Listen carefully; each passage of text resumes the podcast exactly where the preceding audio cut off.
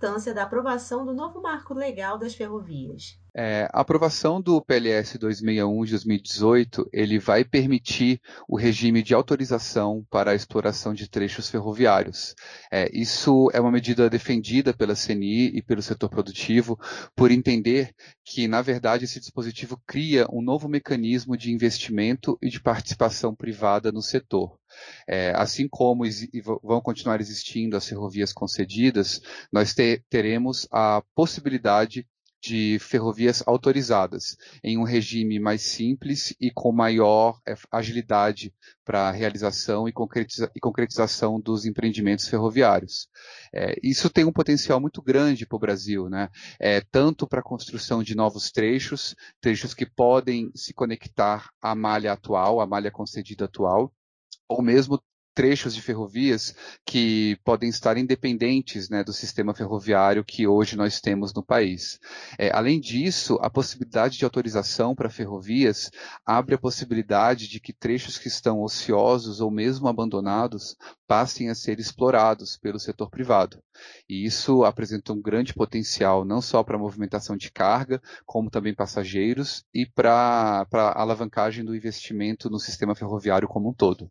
Hoje as ferrovias são construídas no Brasil apenas por meio do modelo de concessão pública. O que pode mudar? Com a possibilidade de autorização para as ferrovias, é, o Brasil o, setor ferroviário vai ter a mesma possibilidade que já existe em outros setores de infraestrutura, como, por exemplo, no setor portuário. É, nós temos hoje terminais portuários arrendados e temos também terminais privados autorizados. É, esses dois regimes convivem e o resultado para os usuários, para o setor produtivo, para quem embarca e desembarca carga, é mais competição e mais oferta de serviços de transporte. É, da mesma forma que o setor portuário se beneficiou muito da possibilidade de termos esses terminais privados, terminais autorizados, o setor ferroviário também vai se beneficiar dessa nova forma de participação privada.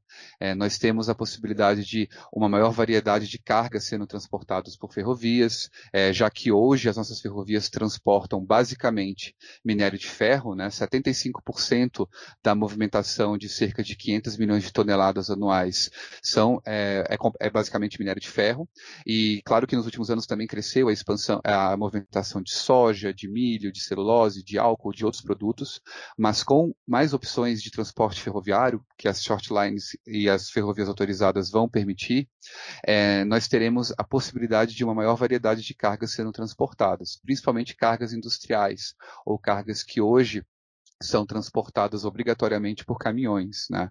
Eu acho que existe um esforço do governo e uma defesa por parte do setor produtivo de que a nossa matriz de transporte se torne mais equilibrada. Né? Hoje, as ferrovias movimentam menos de 20% do total de cargas transportadas é, no país.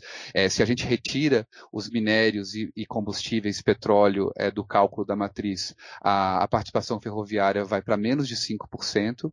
E isso é muito abaixo que, do que outros países, né, países de tamanho e escala econômica similar ao Brasil, é, transportam. As ferrovias podem, têm um potencial de ter uma participação muito mais elevada em nossa matriz de transporte. E com certeza a aprovação do, do PLS 2061, a, a aprovação desse mecanismo de exploração de ferrovias pelo regime de autorização, vai é, auxiliar nesse maior equilíbrio da matriz de transporte.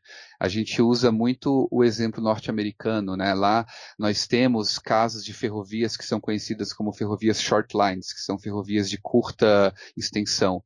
E a, a possibilidade do regime de autorização vai fomentar justamente a criação dessas ferrovias é, de curta e média extensão é, no nosso país por exemplo, um, alguma fábrica ou alguma zona produtora que queira se conectar a um porto de escoamento, a uma ferrovia atual, ela vai poder solicitar a, a outorga de autorização para operar é, esse trecho ferroviário e aí conseguir escoar seu produto com muito mais eficiência e a um menor custo. E qual o impacto que a aprovação pode causar nas empresas privadas? É, a aprovação do, desse, desse, marco realmente apresenta o potencial de uma redução do custo logístico para as empresas privadas do ponto de vista de usuários dos sistemas de transporte. Né? É, a gente espera que uma maior oferta de serviços ferroviários é, fomente uma competição entre op diferentes operadores, seja ele um concessionário, seja ele um autorizatário ou mesmo um operador ferroviário independente.